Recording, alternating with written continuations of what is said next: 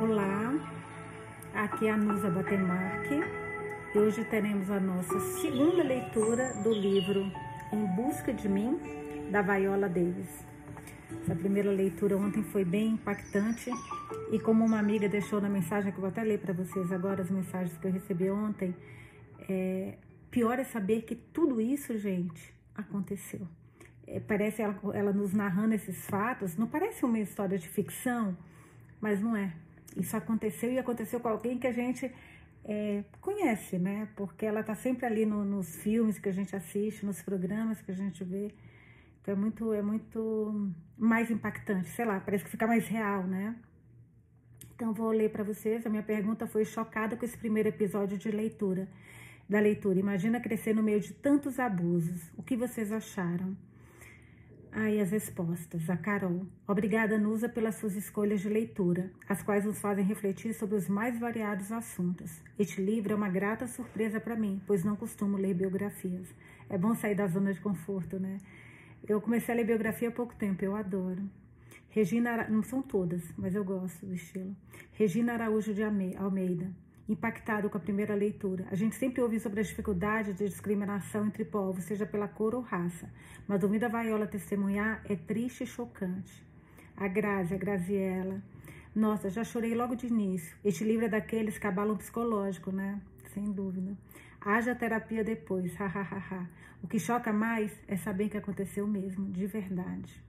A Maria Elisa é, VB.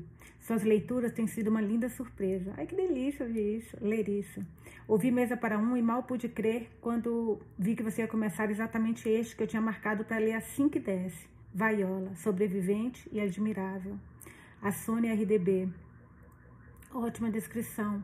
Lembrei com mais clareza de coisas que presenciei em minha infância, há muito tempo atrás. Nossa, Sônia. Eu li sua mensagem e me deu até um, uma dor, assim, sabe? A Elisa Mendes Fazin, que eu conheci pessoalmente, uma querida. Não seria um livro que eu escolheria por não me identificar com biografias, mas estou encantada com a história do poder da vaiola, contando as horas para o próximo capítulo. E essas foram as mensagens que deixaram. Hoje a gente vai continuar com esse livro impactante. Hoje nós vamos para o capítulo 3. Só colocar aqui que eu gosto de usar o, o meu post-it para marcar e também para marcar a leitura. Na página 37. Central Falls. Central Falls, aí tem sempre uma, uma frasezinha, um texto de entrada, tá? Quem tiver no vídeo até para mostrar, fica como se fosse uma, uma, como se fosse uma frase de introdução. Central Falls, Central Falls, valente, corajoso e ousado. Vida longa o nosso nome, vida longa nossa glória, e que por muito tempo nosso legado seja contado. Lema da Central Falls High School. Dois meses depois do meu nascimento, meus pais se mudaram para Central Falls, levando consigo as três filhas mais jovens, Anita, Delores e eu, deixando os dois filhos mais velhos, Diane e John, os pais da minha mãe. Diane e John foram criados por meus avós por anos, até que minha mãe não aguentou mais ouvir histórias sobre eles apanhando na escola. Meus pais então os levaram para viver conosco em Central Falls. Central Falls, em Rhode Island, era uma cidade de 2 km quadrados, conhecida apenas por ser uma das mais populosas por metro quadrado dos Estados Unidos. Central Falls também tinha uma grande quantidade de bares e igrejas. Em 1985, a cidade foi eleita a capital da cocaína, porque um dos maiores esquemas de drogas de todos os tempos aconteceu em suas ruas. A história encantadora a história idílica é que um dia a cidade foi chamada de Chocolândia por causa da quantidade de fábrica de chocolate que abrigava. À primeira vista, Central Falls parece bucólica. Havia inúmeros parques, mas nosso parquinho era o Jenks Park, por causa do Cogswell, Cogswell Tower, local onde observadores pertencentes aos povos originários norte-americanos testemunharam a chegada do capitão Michael Peace. Esse episódio é um acontecimento essencial na Guerra do Rei Filipe, uma batalha armada que ocorreu entre 1675 e 1678, entre os povos originários norte-americanos e colonos da Nova Inglaterra. Nós nos mudamos para lá porque dois dos maiores hipódromos do país ficavam em Rhode Island. Havia o Lincoln Downs, em Lincoln, e o hipódromo Narragansett, em Narragansett, que era carinhosamente chamado de Gansett. Loja de família ladeava as ruas de Central Falls. O restaurante Saras tinha grandes e fascinantes bancos de madeira de encostos, encostos altos nas cabines. Serviam arroz doce caseiro, bolinhos de milho fritos em montes de manteiga e os melhores hambúrgueres da cidade. A Sociedade de São Vicente de Paulo, que faz um trabalho similar ao do Refesto de Salvação, localizada na Washington Street, vendia roupas, sapatos, brinquedos, bugigangas e móveis usados. Era nosso lugar preferido para comprar sobras acessíveis. Do outro lado da rua da Sociedade de São Vicente de Paulo ficava Gabes, ou como chamávamos, Antares. Temos inúmeras boas memórias daquela loja, mas algumas complicadas também. Boas porque Gabe Andar, o dono, era sírio e era muito gentil com a nossa família. Era uma mercearia maravilhosa, cheia de tudo que alguém pudesse precisar. Quando estávamos passando por tempos muito difíceis, eles nos deixavam comprar fiado para que não nos faltasse o que comer. Mas era complicado, porque por vezes meus pais pediam dinheiro emprestado a Gabe. Gabe tinha um caderno que ficava embaixo da caixa registradora e nele havia um registro das várias famílias da vizinhança que lhe deviam. Algumas das minhas memórias mais constrangedoras são de ir da loja com um pedaço do papel no qual minha mãe anotara de quanto dinheiro precisava. Às vezes, o constrangimento era tanto que a minha irmã Delores e eu rasgávamos o, rasgávamos o papel e nos recusávamos a ir falar com ele. Em vez disso, dizíamos à minha mãe que Gabe negara o empréstimo. E às vezes, quando pedíamos, ele jogava o dinheiro em nós, frustrado porque meus pais não haviam pagado o débito anterior, os débitos anteriores. Aquele homem gentil ficava tomado de fúria e gritava: Caiam fora daqui! Pegávamos o dinheiro do chão, humilhadas, e saíamos completamente arrasadas. No entanto, quando estávamos com muita fome, a Gabes era a loja mais fácil de roubar comida. Muito mais tarde na vida, descobri que Gabe perdera o filho no Vietnã. Isso provavelmente explicava a frustração e a tristeza nos olhos dele. Também deve ter sido motivo da sua gentileza conosco quando crianças e a razão pela qual nos ajudava a testemunhar nossa precariedade.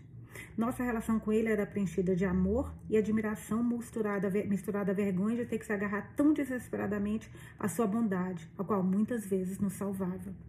Quando você está lutando para sobreviver, a moralidade vai para o espaço. Nós éramos pobres de Marredeci. Isso é ainda mais pobre do que pobre. Ouvi alguns amigos dizerem: Nós também éramos pobres, mas só me dei conta disso depois de mais velho. Nós éramos pobres e sabíamos disso. Não havia como negar. Estava refletido no prédio em que morávamos, onde comprávamos roupas e móveis, na loja da Sociedade de São Vicente de Paulo, no vale-refeição que nunca era suficiente para nos alimentar e no cheque que recebíamos da Previdência Social. Éramos pobres, de maré de si. Quase nunca tínhamos acesso a um telefone. Com frequência não tínhamos água quente nem gás. Precisávamos usar um fogão elétrico de mesa, o que aumentava a conta de energia. O encanamento era de má qualidade, então as privadas não davam descarga. Na verdade, não me lembro de ter privadas funcionando no nosso apartamento. Fiquei muito habilidosa em encher um balde e despejá-lo na privada para dar descarga. E como nosso gás era cortado constantemente por falta de pagamento, não tomávamos banho, ou só nos limpávamos em água fria. E mesmo nos limpar, era difícil, porque por vezes não tínhamos toalha, sabonete, shampoo coisas tão básicas, né, gente? Eu, com certeza, não sabia a diferença entre uma toalha de rosto e uma de banho. Um dos nossos primeiros apartamentos ficava no número 128 da Washington Street.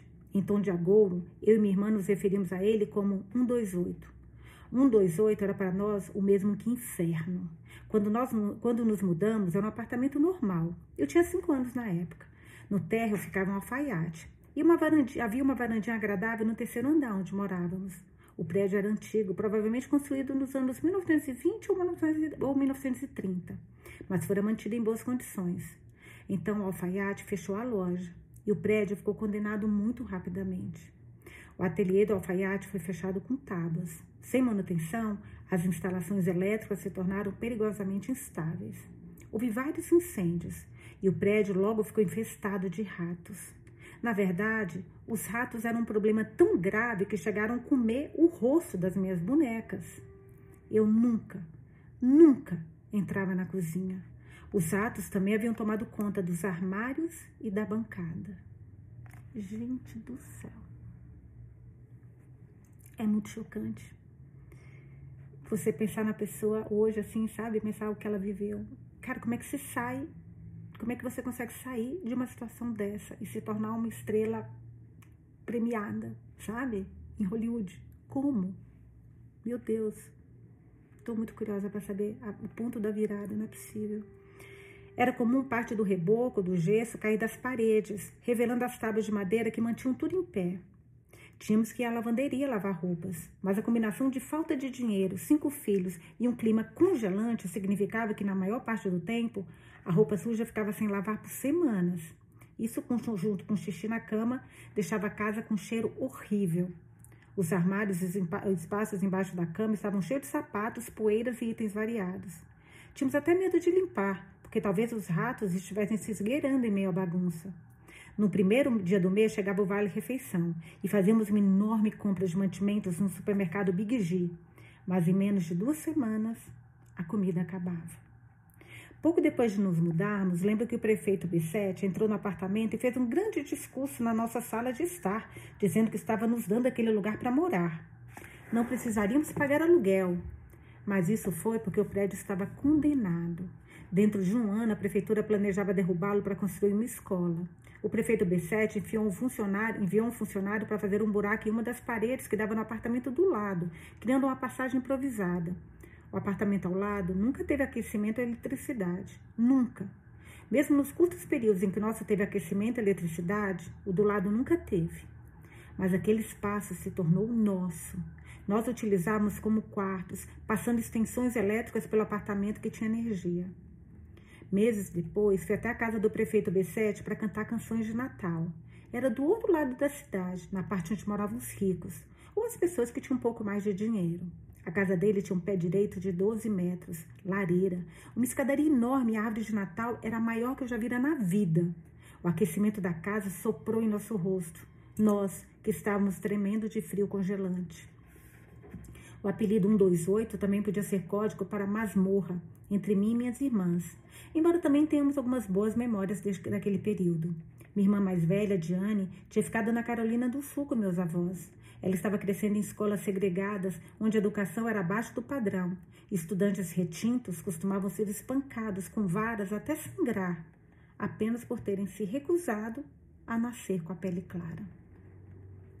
Dois anos depois de nos mudarmos para Central Falls, meus pais enfim disseram: precisamos criar nossos filhos e economizaram dinheiro para que minha irmã Diane e John fossem morar com a gente. Diane tinha nove anos quando entrou na Broad Street School, a mesma escola onde eu fazia o jardim de infância. A escola é do jardim de infância até o sexto ano. Mamama foi até lá com Diana para matriculá-la no quarto ano. Depois de fazer um teste, as habilidades de leitura e matemática dela foram classificadas como tão abaixo do padrão que ela sequer poderia entrar no quarto ano. O senhor Furtinho, professor daquele ano, que sempre usava um bom terno, óculos de armação preta e cabelo lambido para trás, disse que a escola matricularia Diane no terceiro ano. Diane se lembra de dizer ao senhor Furtinho: Se você estudar comigo todo dia depois da escola, prometo, dizer, prometo que mostrarei que posso ficar no quarto ano. E o senhor Fortinho respondeu: Tudo bem, vou te ensinar. E manteve a promessa. Todo dia depois da aula, Diane ficava na escola e ele se sentava lá com ela. Diane nos disse: como sou mais velha, vou ensinar tudo o que aprender quando chegar em casa. Assim vocês estarão adiantados. Compramos uma carteira escolar de segunda mão da Sociedade de São Vicente de Paulo. A cadeira era presa à mesa e tinha pequenos feixes na pintura. Na verdade, eles já tinham comprado para mim. Eu me sentava nela enquanto Diane nos ensinava o que aprendera na escola. Eu acabei me tornando uma aluna desagradável na escola porque ficava entediada. Eu dizia: Já sei fazer isso, minha irmã Diane já me ensinou a tabuada de multiplicação. Entediada, eu queria conversar, queria brincar. Já aprendi a escrever com letra cursiva. Minha irmã Diane me ensinou. Diane tinha outro dom. Ela era uma contadora de histórias incrível, como nosso pai, e podia transportar qualquer uma outra realidade apenas com o poder das palavras. Nós nos sentávamos e batíamos palma. Diane, conte uma história, conte uma história. Ela ficava diante de, ficava diante de nós e nos cativava. Muitas das histórias dela eram anedotas sobre a vida no sul, sobre como era lá. Outra eram as fábulas que ela inventava, similares àquelas contadas no sul. Fábulas sobre rentes, bruxas e folclore antigo. Nós acreditávamos em tudo. A história que ela mais nos contava era: Uma noite, ouvimos algo no bosque atrás da casa da minha avó, começava Diane. Nós estávamos todos sentados no chão da cozinha no apartamento do número 128. Ela sempre ficava de pé. Eu podia ouvir a coisa entre as árvores. Fui lá até lá para ver o que era, porque todo mundo estava com medo. Estava tão escuro que não dava para a gente ver as mãos na frente do rosto. Não sei nem o que estava no bosque. Essa parte sempre assustava. Ouvi uma batida, olhei para cima, para baixo e vi gotas de sangue por toda parte. Fui mais adiante e vi o tio Arnold. Tio Arnold era o nosso tio mais próximo. As pernas dele estavam lá longe, os braços estavam mais longe ainda. O corpo dele estava partido ao meio e a cabeça nem estava presa no pescoço. Fiquei em choque. Comecei a gritar, então coloquei a mão na cintura, olhei para a cabeça dele e disse: Arnold, põe a cabeça no lugar. Quando ouvimos a piada, morríamos de rir. Eu sempre gritava: De novo, Diane, conta de novo. Quando eu conheci Diane, foi numa rara ocasião em que tínhamos água quente. Acho que é Daiane, né, gente? Falei Diane, mas acho que é Daiane. É, numa rara ocasião em que tínhamos água quente. Eu devia ter uns 5 anos. Daiane tinha 9 anos quando entrou em nossa vida, em Central Falls. Lembro-me perfeitamente dela. Usava um bom casaco, tinha dinheiro e cheirava bem. Eu estava tomando banho, dizem, enrolando para me vestir quando vi Daiane dizer: Cadê minha irmãzinha? Ela entrou no banheiro. Olhei para ela e ela olhou para mim. Foi amor instantâneo. No meu cérebro infantil, parte do amor surgiu porque Daiane se ofereceu para comprar doces para mim na loja do Gabe. Mas hoje, já adulta, reconheço que havia algo mais importante que me fazia amá-la. Daiane olhou ao redor do apartamento bagunçado. Vaiola, você não quer viver assim quando for mais velha, quer? Perguntou baixinho. Ela não queria que minha mãe ouvisse. Não, Daiane. Você precisa ter uma ideia muito nítida do que vai fazer se não quiser ser pobre pelo resto da vida. Precisa decidir o que quer, o que quer ser. Então, tem que trabalhar muito, ela sussurrou. Lembro-me de pensar, eu só quero doce. Não consegui entender a parte abstrata do que ela disse. Era muito nova, mas algo que eu ainda não tinha palavras para expressar, mas conseguia sentir, mudou dentro de mim. O que eu quero ser. A primeira semente fora plantada. Havia um jeito de escapar? Conquistar algo, me tornar alguém, virou meu propósito de vida. Senti que as conquistas poderiam limpar a parte ruim, limparia a pobreza, limparia o fato de que me sentia inferior como membro da única família negra de Central Falls eu poderia renascer como uma pessoa bem-sucedida. Queria conquistar mais do que a minha mãe conquistara. Desde os cinco anos, por causa de Daiane, recriar, reinventar e redefinir se tornou minha missão, embora eu não pudesse ter articulado isso naquela época. Ela simplesmente era minha aliada sobrenatural. Muito mais tarde, depois da faculdade de Juilliard, dos palcos da Broadway, depois de indicado aos prêmios, Emmy, Oscar, Tony, enfim, pode colocar em palavras o que foi aquele grande momento, incentivado por minha irmã naquele dia. Foi o catalisador, ou agente que provocou uma pergunta maior. Eu não sou alguém agora? O que eu precisava fazer para ser digna? Aquele momento, aquela revelação, foi o verdadeiro começo do meu chamado para a aventura capítulo 4, página 45, 128. Quem tem um porquê para viver pode aguentar qualquer como. Frederic Nietzsche. Nietzsche. Quando eu tinha seis anos, minhas três irmãs mais velhas, meu irmão, embora ele raramente estivesse, raramente estivesse por perto, e eu amávamos à escola. Era o nosso paraíso. Ficava bem ao lado da casa e gostávamos muito de lá, principalmente Daiane. Ela amava a escola, nunca queria faltar. Estávamos no auge do inverno e não tínhamos aquecimento. Depois a eletricidade foi cortada e por fim não tínhamos mais telefone. A coisa continuava piorando. Quando você não tem aquecimento, gás, água quente, o clima fica abaixo de zero, totalmente gelado. Os canos acabavam congelando e ficávamos sem água corrente. Nem podíamos dar descarga na privada. Para piorar as coisas, todos nós fazíamos xixi na cama com muita frequência. Nunca faltávamos à escola, mas certo dia ficamos em casa. Lembro de passar o dia inteiro na sala de estar, no clima abaixo de zero, todos juntinhos, mijados, congelando, observando minha mãe. Ela estava perdida, simplesmente perdida, não sabia o que fazer. Sem água corrente, canos congelados, sem aquecimento, sem telefone, nós todos juntinhos tremendo. E de alguma forma, por falta do meio-dia, Daiane se levantou e anunciou: Vou para a escola. Ela cuspiu na mão, tirou as remelas do olho e perguntou: Como eu estou? Mamama disse: Você está bem, Má, usando o termo sulista. Você está linda, Má. Ok, tudo bem, vou para a escola. E fui. O resto de nós ainda estava tremendo quando mamama disse por fim: Vamos tentar conseguir o auxílio do aquecimento. Vestimos todas as peças de roupa que encontramos. Mesmo em épocas melhores, nunca tínhamos roupas ou sapatos de tamanho certo. Muitas vezes sequer conseguimos encontrar meias. Quase nunca tínhamos roupas novas. De vez em quando íamos aos Seiros, uma loja de roupas que mais tarde se tornaria JC Penney, comprar parcelado. Geralmente íamos à Sociedade São Vicente de Paulo. Amávamos ir lá porque era uma aventura remexer nas coisas usadas por outras pessoas. Tudo parecia ter uma história: livros, brinquedos velhos, patins, tênis, até casacos de pele e móveis. Naquele dia congelante, vestimos tudo que tínhamos e saímos no frio. Os escritórios de assistência de aquecimento ficavam no centro de Pawtucket e precisávamos atravessar a cidade para chegar lá. Minha mãe, Delores, Anita e eu caminhávamos naquele dia gelado, abaixo de zero. Eu ainda era muito nova naquela época e chorava por qualquer coisa. Era uma bebê chorona. Quando começamos a andar, me desmanchei em lágrimas. Quando passamos pela escola no caminho, a diretora, a senhorita Prosser, nos viu. Era uma mulher incrível, alta e magra, com cabelo ruivo brilhante. Ela sempre me parecia tão elegante e era ao mesmo tempo poderosa e gentil. Ela se preocupava comigo. Quando a senhora Prosser me chamava em sua sala de aula, eu pensava: meu Deus, o que eu fiz? Porque eu era uma tremenda encrenqueira. Mesmo que eu não tinha feito nada de errado, eu já esperava pela bomba. Mas por vezes ela me chamava na sua sala e me dava um monte de sacolas com coisas que tinham pertencido à filha dela, roupas muito bonitas e bolsinhas. Eu as usava na escola e ficava no pátio durante o recreio, posando com as roupas que ela me dera, como se dissesse: olhem para mim.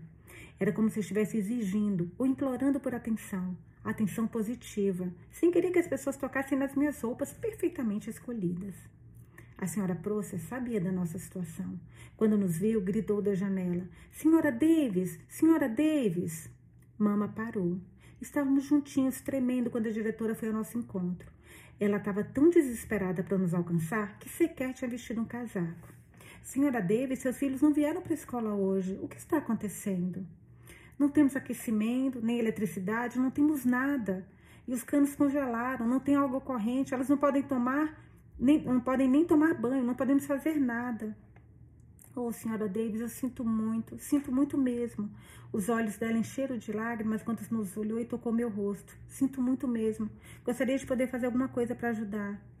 Vamos até o centro de Pau, Pautucket, ver se consigo alguém nos ajude a pagar as contas. Bem, fale conosco se houvesse qualquer coisa que possamos fazer. Sinto muito mesmo. Eu só quero saber, só queria saber porque seus filhos não vieram para a escola. Essa época da minha vida foi permeada pela vergonha. A sensação que você tem quando está com pânico de palco passa por uma humilhação pública, aquela era a vergonha na época do 128. A vergonha nos eviscera por, ser, por dentro, por, desculpa, nos eviscera por completo. Destrói qualquer sentimento de orgulho que alguém possa ter. Uma vez eu, na aula, precisava ir no banheiro e levantei a mão, mas o professor não me deu atenção. Não consegui segurar, então acabei fazendo xixi ali mesmo. Começou a pingar no chão. Senhora. Inundou minha cadeira. Minha professora pegou um par de calças secas para mim da enfermaria, colocou minhas roupas molhadas em um saco de papel e me mandou para casa. Mas a parte mais humilhante foi retornar no dia seguinte, encontrar minha cadeira num canto no fundo da sala de aula com a mesma poça enorme de urina. Ficou lá até secar completamente. E por quê? O xixi de uma menina de seis anos era nojento demais, até para o zelador da escola limpar.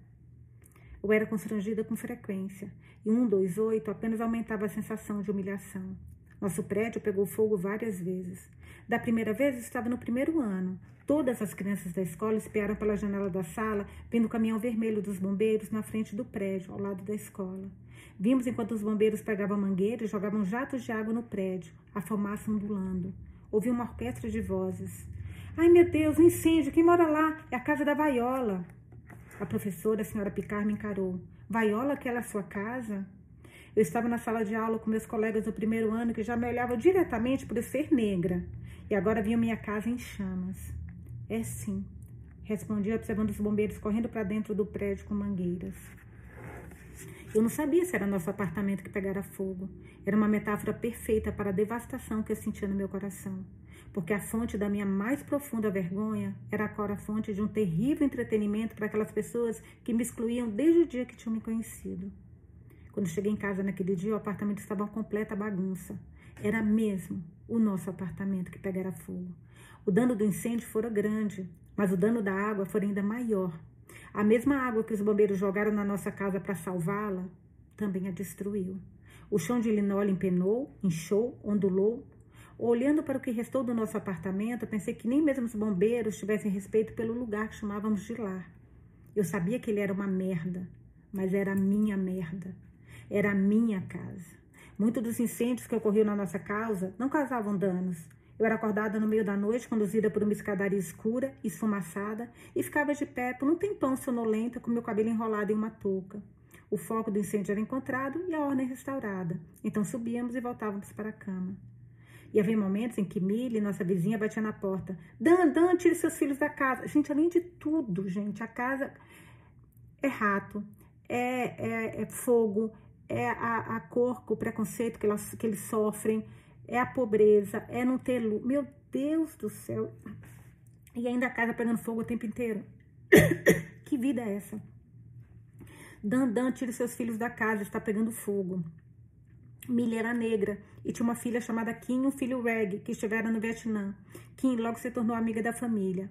Ela e minha irmã Anita eram especialmente próximas, até que em algum momento se afastaram. Millie era uma dessas mulheres negras de pele clara que fumam, são duronas e mandou todo mundo a merda. Ela também era arauta da, arauta, arauta da vizinhança. Dan, tire seus vizinhos daí, seus filhos daí. A porra dessa casa tá pegando fogo. Você não pode descer pelas escadas, tem muita fumaça. Meu pai gritou e nos acordou. Uma fumaça preta estava subindo escada acima. Estávamos no terceiro andar. Vamos para a sala de saída de incêndio. Meu pai nos empurrou para a varanda e começamos a descer às pressas. Todos tínhamos experiência em descer escadas de incêndio. Tínhamos experiência com escaladas e descidas em geral. Descíamos escadas de incêndio quando ficávamos trancados para fora de casa.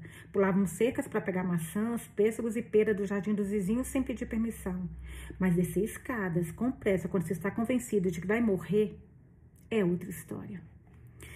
Bem, os caminhões estavam lá, os bombeiros já tinham pegado as mangueiras, pessoas ladeavam a rua, observando e arfando. Minha família desceu a escada de incêndio, um atrás do outro, como os incríveis. Apenas um membro solitário da família foi deixado no último degrau. Eu. Fiquei lá, me acabando de chorar. Mama! Meus pais e meus irmãos gritavam: Vaiola, pula, só pula! Minha mãe estava em pânico. Ela começou a gritar histericamente: Meu amor, pule, pule para mamãe. Eu me agachei com os braços estendidos, tentando alcançá-la, porque estava com muito medo de pular. Era muito alto. Imaginei as chamas atrás de mim, prontas para me engolir a qualquer minuto, como o Dumbo, quando teve que pular fora daquela plataforma. Mas eu não tinha as orelhas grandes para me ajudar a voar. Mas tão certo quanto o fato de que sou negra, vi minha mãe voar.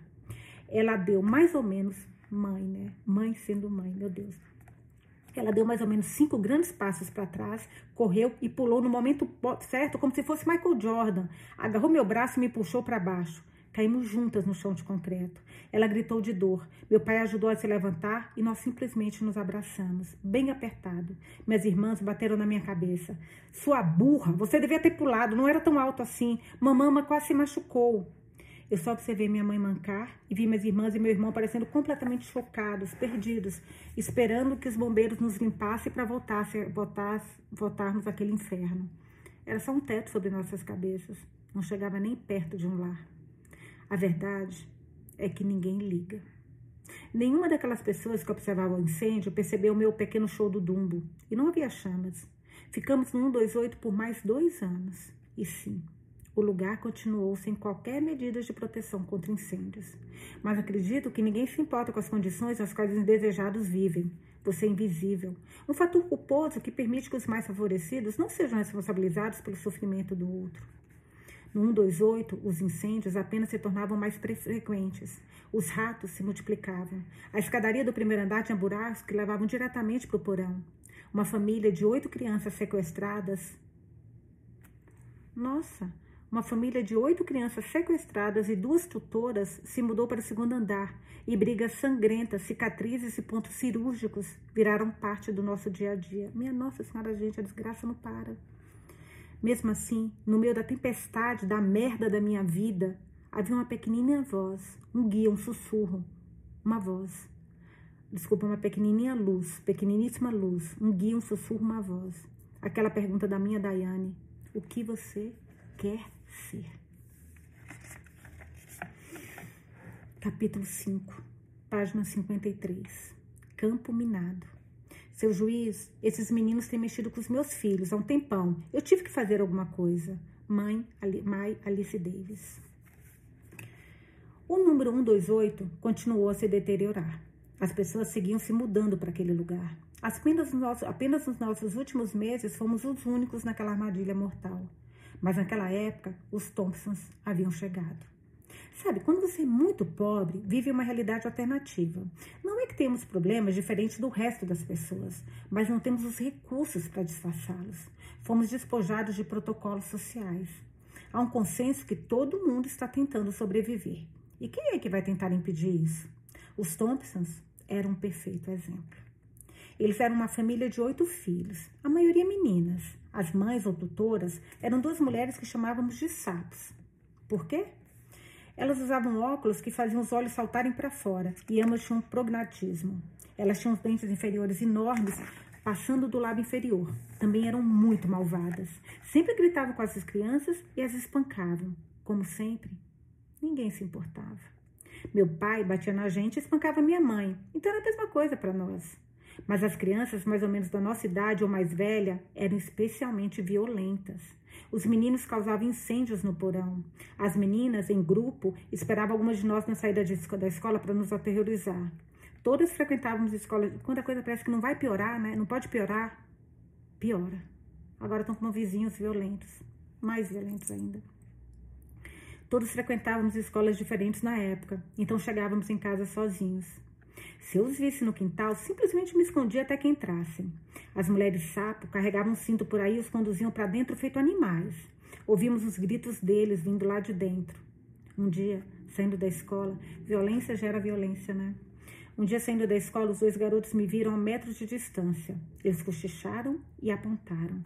Subiram na bicicleta e começaram a pedalar rápido na minha direção. Eu corri. Eles me alcançaram no piscar de olhos. Eu tinha sete anos. Estava com tanto medo que não conseguia falar. Corri e gritei. Sabia que eles tentariam me atropelar.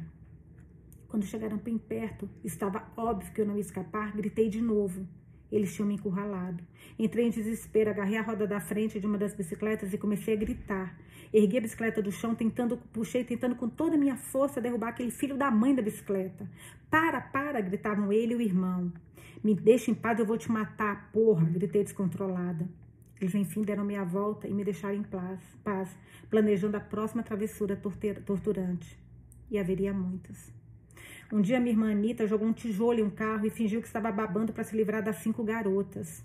Anitta literalmente agiu como uma louca, uma técnica que meu pai lhe ensinou. Dolores apanhou algumas vezes delas. Um dia minha mãe se cansou daquela situação. Quatro das garotas dos Thompsons estavam bloqueando o caminho de Dolores para entrar no prédio. Por fim, elas bateram nela e minha irmã correu escada acima. Minha mãe entrou em uma realidade paralela. Em outras palavras, ela perdeu a razão. Desceu correr escada correndo até a porta do prédio, corri atrás dela. Eu amava presenciar qualquer tipo de briga fora do nosso apartamento. Era melhor do que qualquer programa de televisão em horário nobre. Minha mãe ergueu o punho. Vocês precisam parar de mexer com os meus filhos, entenderam? Se continuarem, eu vou acabar com vocês. Fiquei chocada. Depois de botar essa banca, ela voltou lá para cima. Eu as olhei como se dissesse: Minha mãe avisou. Bem, enquanto minha mãe se virava para subir, Lisa, a mais malvada das meninas, disse: Sua vadia preta careca. A melhor comparação que eu posso fazer sobre o que aconteceu a seguir é daquela rocha indo atrás do Indiana Jones em Os Caçadores da Arca Perdida. Se ele não corresse, com certeza ia ser espativado. Bem, minha mãe era a rocha. Ela pulou do lance de escadas em que estava e disse: Do que você me chamou? Mas não era uma pergunta que necessitava de resposta, porque ela começou a bater tanto na Lisa que o corpo inteiro da garota saiu do chão enquanto ela caía na entrada do nosso prédio. As irmãs da Lisa ficaram estáticas. Minha mãe não parou por aí. Enquanto Lisa estava caída, ela apontou o dedo para a menina e terminou seu esculacho histórico. Nunca mais me xingue assim, senão eu acabo com você de novo, está entendendo? E deixe meus filhos em paz. Ela se virou e subiu os últimos degraus até o nosso apartamento, xingando sem parar. Vamos, Vala! Eu estava impressionada. Olhei para trás e vi Lisa chorando caída no chão. Isso aí, minha mãe acabou com sua raça. E foi então que o caos se instaurou. As mulheres conheciam, as mulheres sapo conheciam seus direitos e decidiram prestar queixa. Ficamos aterrorizados. Tínhamos certeza que minha mãe seria presa. Insultos foram trocados. Houve muitos barracos, muitos xingamentos e dedos na cara. A parte mais estranha disso é que a família Sapo desaparecia por semanas, meses até. E de repente eles apareciam de carro e ficavam por um tempo, até desaparecer de novo. E uma das mulheres sempre tinha um mato de dinheiro no bolso do avental. Nessa época, meu pai andava para lá e para cá fumando um cigarro, atrás do outro. Você tá ferrada, Maia Alice. Caramba, o juiz pode mandar para cadeia ou te fazer pagar uma indenização. Minha mãe simplesmente dizia: Vou dizer a verdade. Ela ainda estava soltando fogo pelas ventas, ainda estava com raiva. Chegou o dia que minha mãe compareceu ao tribunal. Meu pai foi com ela. É engraçado porque havia momentos entre todas aquelas brigas, agressões terríveis e alcoolismo, em que eles eram uma frente unida, um time. Mas na presença da autoridade, meu pai se mostrou acuado e minha mãe cresceu. Meu pai a preparou. Maia Alice, seja lá o que o juiz falar, escute. Não diga nada, não retruque, não faça nada. Já passei por isso, Maia Alice. Eu sei do que estou falando. Sussurrou nervoso. Dan, eu sei falar. Mas, Maia Alice, você tem que dizer sim, meretismo, não meretismo. Estou te falando. Ele deveria ter insistido no conselho, porque aparentemente, quando o juiz chamou, minha mãe desatou a falar. Seu juiz, essas crianças, filha da puta, meu Deus do céu, que não vou falando com o juiz. Essas crianças, filha da puta, têm mexido com meus filhos. Toda vez que meus filhos voltam da escola, eles ficam lá fora bloqueando o caminho, batendo neles, tentando espancar eles. Eu cansei. E sim, eu acabei com ela porque ela me chamou de vadia preta careca. E sim, eu as chamo as tais de mães de mulheres sapo porque é o que elas são. Elas ficam instigando os filhos a fazerem isso. Meu pai ficava pegando o braço dela, dizendo baixinho: Mãe Alice, você não pode falar isso. Dan, para de pegar no meu braço. Tô falando com o homem. Tô contando a ele a verdade sobre esses filhos da mãe. O juiz a interrompeu. Mas, senhora Davis, senhora Davis, a senhora não pode bater nos filhos de outra pessoa. É ilegal. Seu juiz, estou te dizendo, eu cansei. Tem algo errado com esse povo. Tive que proteger meus filhos. Meu pai ficou tentando fazê-la ficar quieta e ao mesmo tempo demonstrar a frustração dele. Maia Alice, senta, fica quieta, Maia Alice. Dan, para de tentar me calar. Tô tentando contar ao homem qual é a situação. E por mais improvável que pareça, o juiz entendeu Mamama. Era, o juiz entendeu, Mamama era e sempre foi encantadora, mesmo fora de controle. Ele a liberou. E pelas próximas semanas, golpes épicos foram trocados entre as famílias. Da nossa varanda no terceiro andar, nós vimos do outro lado da rua em um estacionamento. As mulheres sapo gritavam: Faz de novo e você vai ver. Não vou ver nada, vou acabar com eles de novo se me chamarem de vadia preta careca, gritava minha mãe rindo. Eu acabei com ela. Não toque nos meus filhos, respondiam as mulheres sapo. Elas gritavam sem parar, trocando ofensas. O ressentimento cresceu e ficamos com ainda mais medo de ser encurraladas lá fora. Porém, outra coisa aconteceu. Enquanto os adultos gritavam, nós, as crianças, todas nós, ficamos quietas. Era como se disséssemos que aquilo já tinha passado dos limites. Eles sabiam que tinham exagerado e só queríamos que aquilo parasse. Mas a causticidade estava esmagando nossos sentimentos renovados de dizer, ouso dizer, criar laços, ser amigos.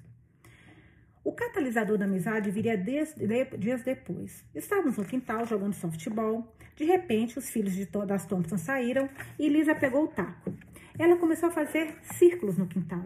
Os outros estavam atrás dela, incentivando silenciosamente. Dolores correu lá para cima e chamou meus pais.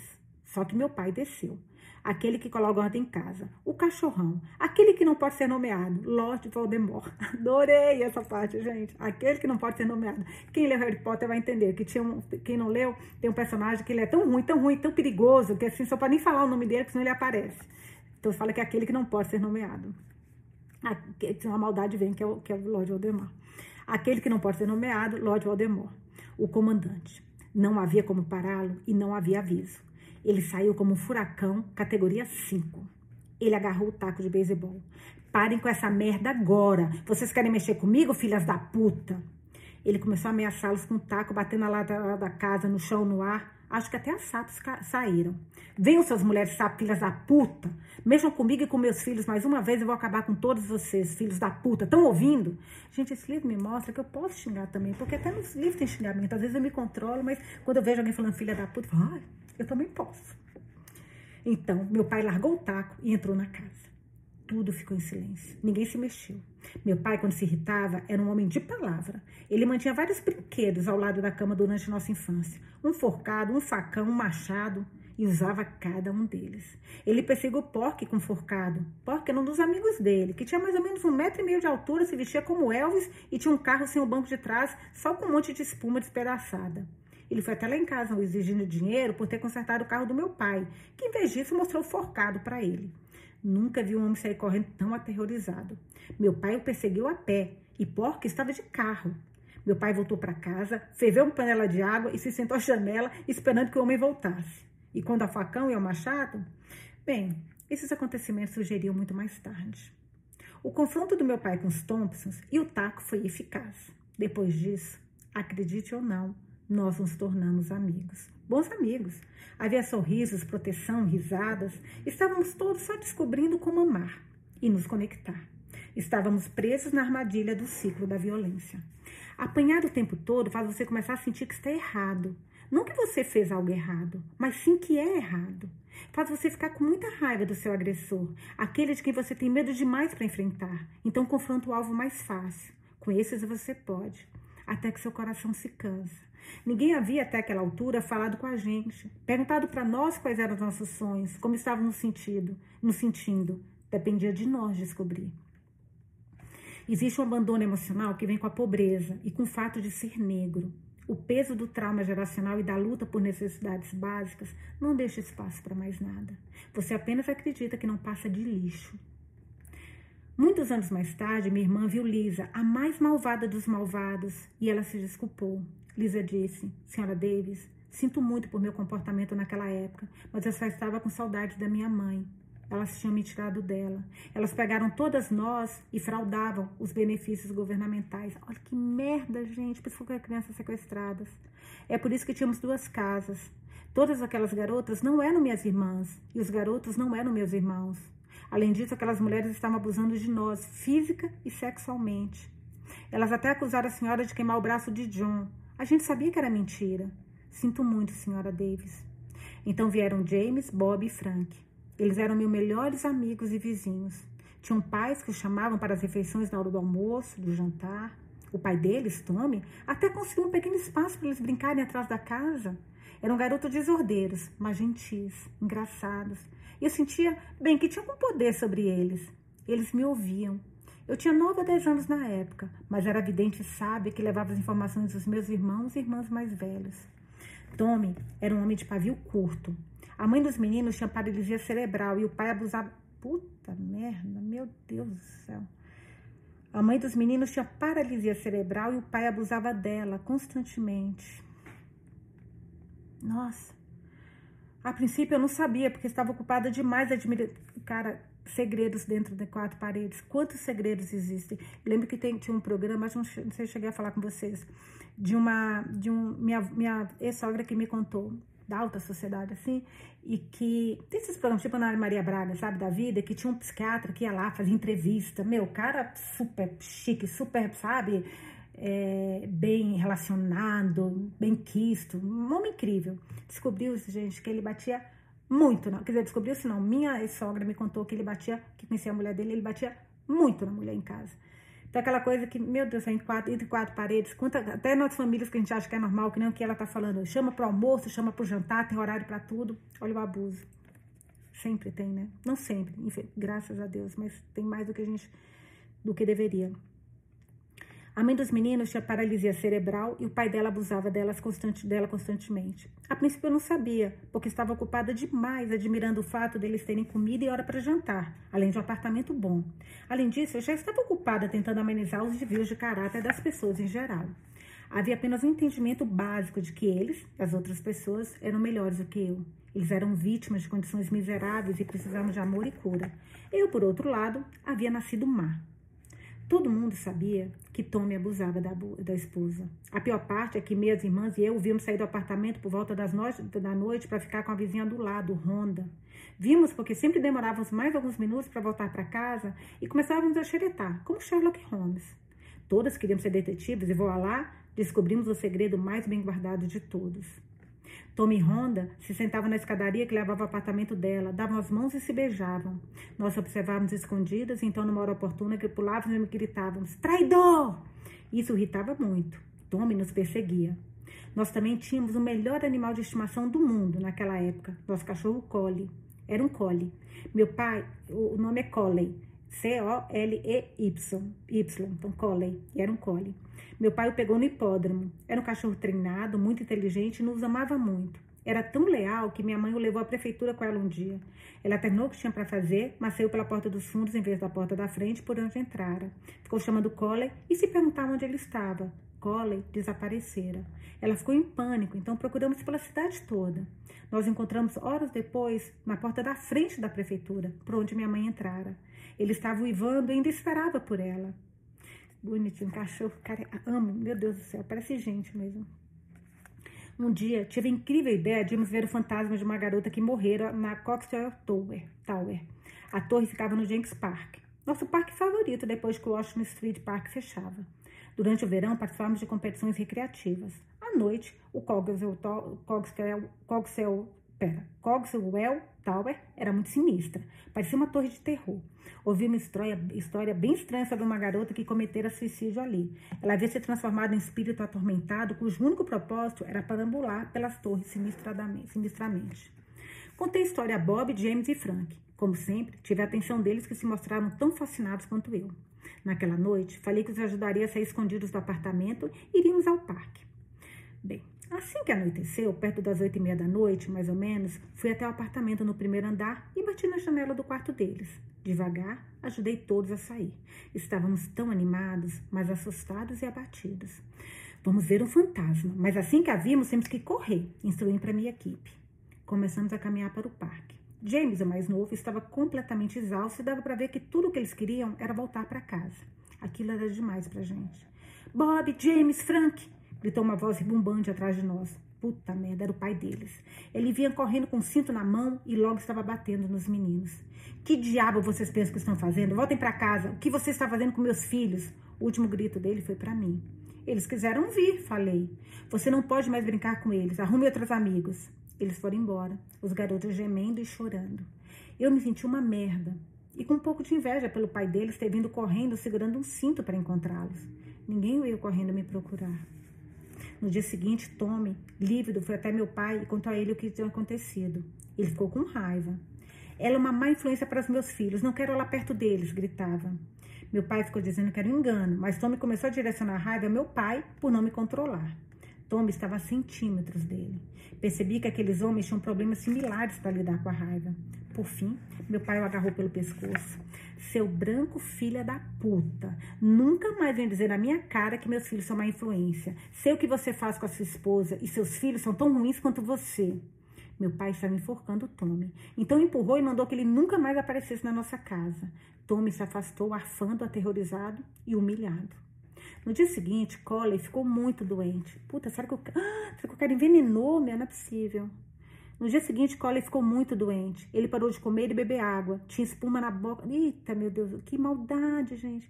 Tinha espuma em volta da boca e pus nos olhos. Nossos amigos, os Weiner, moravam mais adiante nossa rua. E o pai deles era o que chamava de homem da carrocinha. Trabalhava em um abrigo de animais. Ele foi à nossa casa e constatou que Colin ingerira veneno de rato. Não havia nada que pudéssemos fazer além de sacrificá-lo. Ele estava com muita dor e fora de si. Da última vez que o vimos, todos nos despedimos. Cole estava na cozinha, balançando o rabo. Ele nos amava muito. Abracei minha mãe descontroladamente. Estávamos arrasados. A perda de um animal de estimação é difícil, mas é especialmente duro quando ele serve a um propósito maior de preencher uma lacuna de lealdade e amor. Tommy havia envenenado o cachorro. Ou pelo menos era disso que meu pai suspeitava. Ele disse que havia visto Tommy no quintal. Central Falls, era meu lar mas também um campo minado. Era uma cidadezinha onde estavam sempre tentando desviar de pequenas e grandes explosões que podiam nos abater enquanto fazíamos o possível para ocupar um espaço e ser alguém. Era uma zona de guerra emocional, tornar ainda pior por causa da zona de guerra domiciliar. Eu não sabia o que eram limites. Estava sempre fazendo coisas ruins para ser notada, exercendo qualquer expressão de poder e autoridade que tivesse para me sentir viva. Queria arrancar qualquer alegria e risos que conseguisse das pessoas. Mas o pior era que no meu íntimo havia um demônio, enquanto outra parte de mim lutava contra meu eu vivo. O demônio sussurrava: Você não é boa. Mas a outra parte, a lutadora, sobrevivente, gritava de volta com sonoro: Basta! Caraca, gente. Acabamos a leitura de hoje. Meu Deus. Ai.